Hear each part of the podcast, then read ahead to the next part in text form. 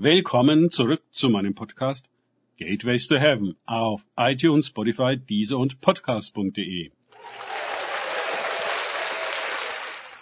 Mein Name ist Markus Herbert und mein Thema heute ist Alles kommt heraus. Weiter geht es in diesem Podcast mit Lukas 12, 1b bis 3.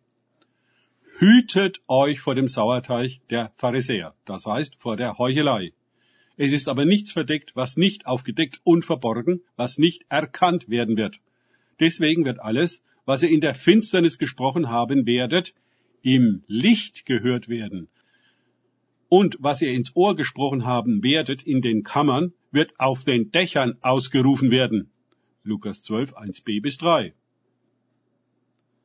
Jo, das ist eine ehrfurchtgebietende Ansage von Jesus die uns alle zu einer konstanten Selbstüberprüfung bewegen sollte, wie der Status unserer Heuchelei ist.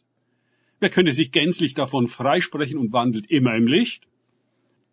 Solch ein Satz von Jesus lässt die einem nach dem Licht verlangen, während er andere im Gegenteil tiefer in die Finsternis treibt, um versteckt zu bleiben. Leider müssen wir konstatieren, dass gerade die Gemeinde manchmal ein Ort größter Heuchelei ist weil vorne herum heilig getan wird, während hinten herum die Gerüchteküche kocht und jede Menge hässlicher Dinge übereinander gesprochen werden, weil man sich selbst, seinem Nächsten und auch Gott etwas vormacht. Das ist geradezu eine Definition von Religion. Wenn das mal alles ans Licht kommt. Oh weh. Natürlich wird es vehement abgestritten, zwei Gesichter zu haben, mit doppelter Zunge zu sprechen und doppeltem Maß zu messen. Dies ist in unserer Kultur, wo der Ehrliche der Dumme ist, auch sehr schwer. Kundenfreundlichkeit wird einstudiert, während der Kunde regelrecht verachtet wird. Gestresstes Personal muss sein Service-Lächeln aufsetzen. Eine auf Äußerlichkeiten und Geschäft getrimmte Gesellschaft verliert die Integrität und Identität. Nur leere Hüllen bleiben übrig. Jesus bezeichnet die Heuchelei als Sauerteig. Unmerklich durchzieht und verwandelt er den ganzen Teig. So geht es uns allen. Eine kleine Lüge hier, ein Kompromiss da. Und ehe wir uns versehen, sind wir durch und durch korrupt. Womöglich, ohne überhaupt zu merken, wie sehr. Wir halten uns, wie die Pharisäer, für gut und richtig, während wir glatt das Gegenteil davon sind. In diesem Zustand kann es uns sehr schwer fallen, Gott wahrzunehmen. Wir hören und sehen nichts von ihm, weil wir einfach auf einer anderen Wellenlänge sind. Gott ist im Licht, wie in der Finsternis.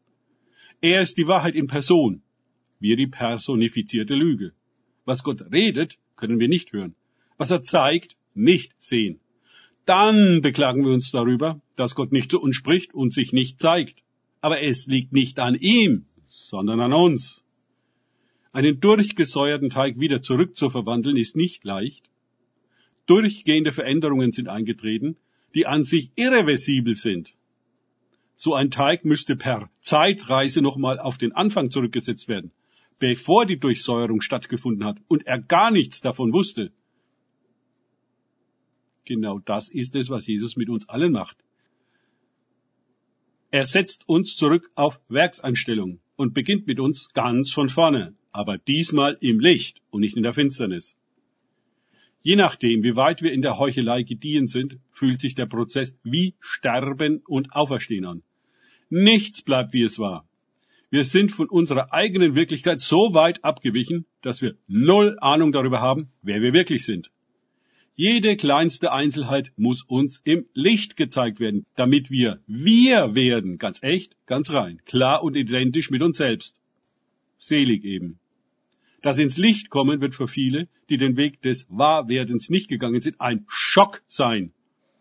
Sie hatten mit ihrem wirklichen Leben noch gar nicht angefangen das war schon vorüber. Eine wirklich bittere Pille. Das ist das Gericht, in dem alles aufgedeckt wird, was es wirklich ist oder eben wirklich nicht ist. Zu vielen wird Jesus dann sagen, ich habe euch nicht gekannt. Und sie werden antworten, aber wir haben uns auch nicht gekannt. Danke fürs Zuhören. Denkt bitte immer daran. Kenne ich es oder kann ich es? Im Sinne von erlebe ich es erst sich auf Gott und Begegnungen mit ihm einlassen, bringt wahres Leben.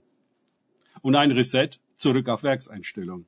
Gott segne euch und wir hören uns wieder.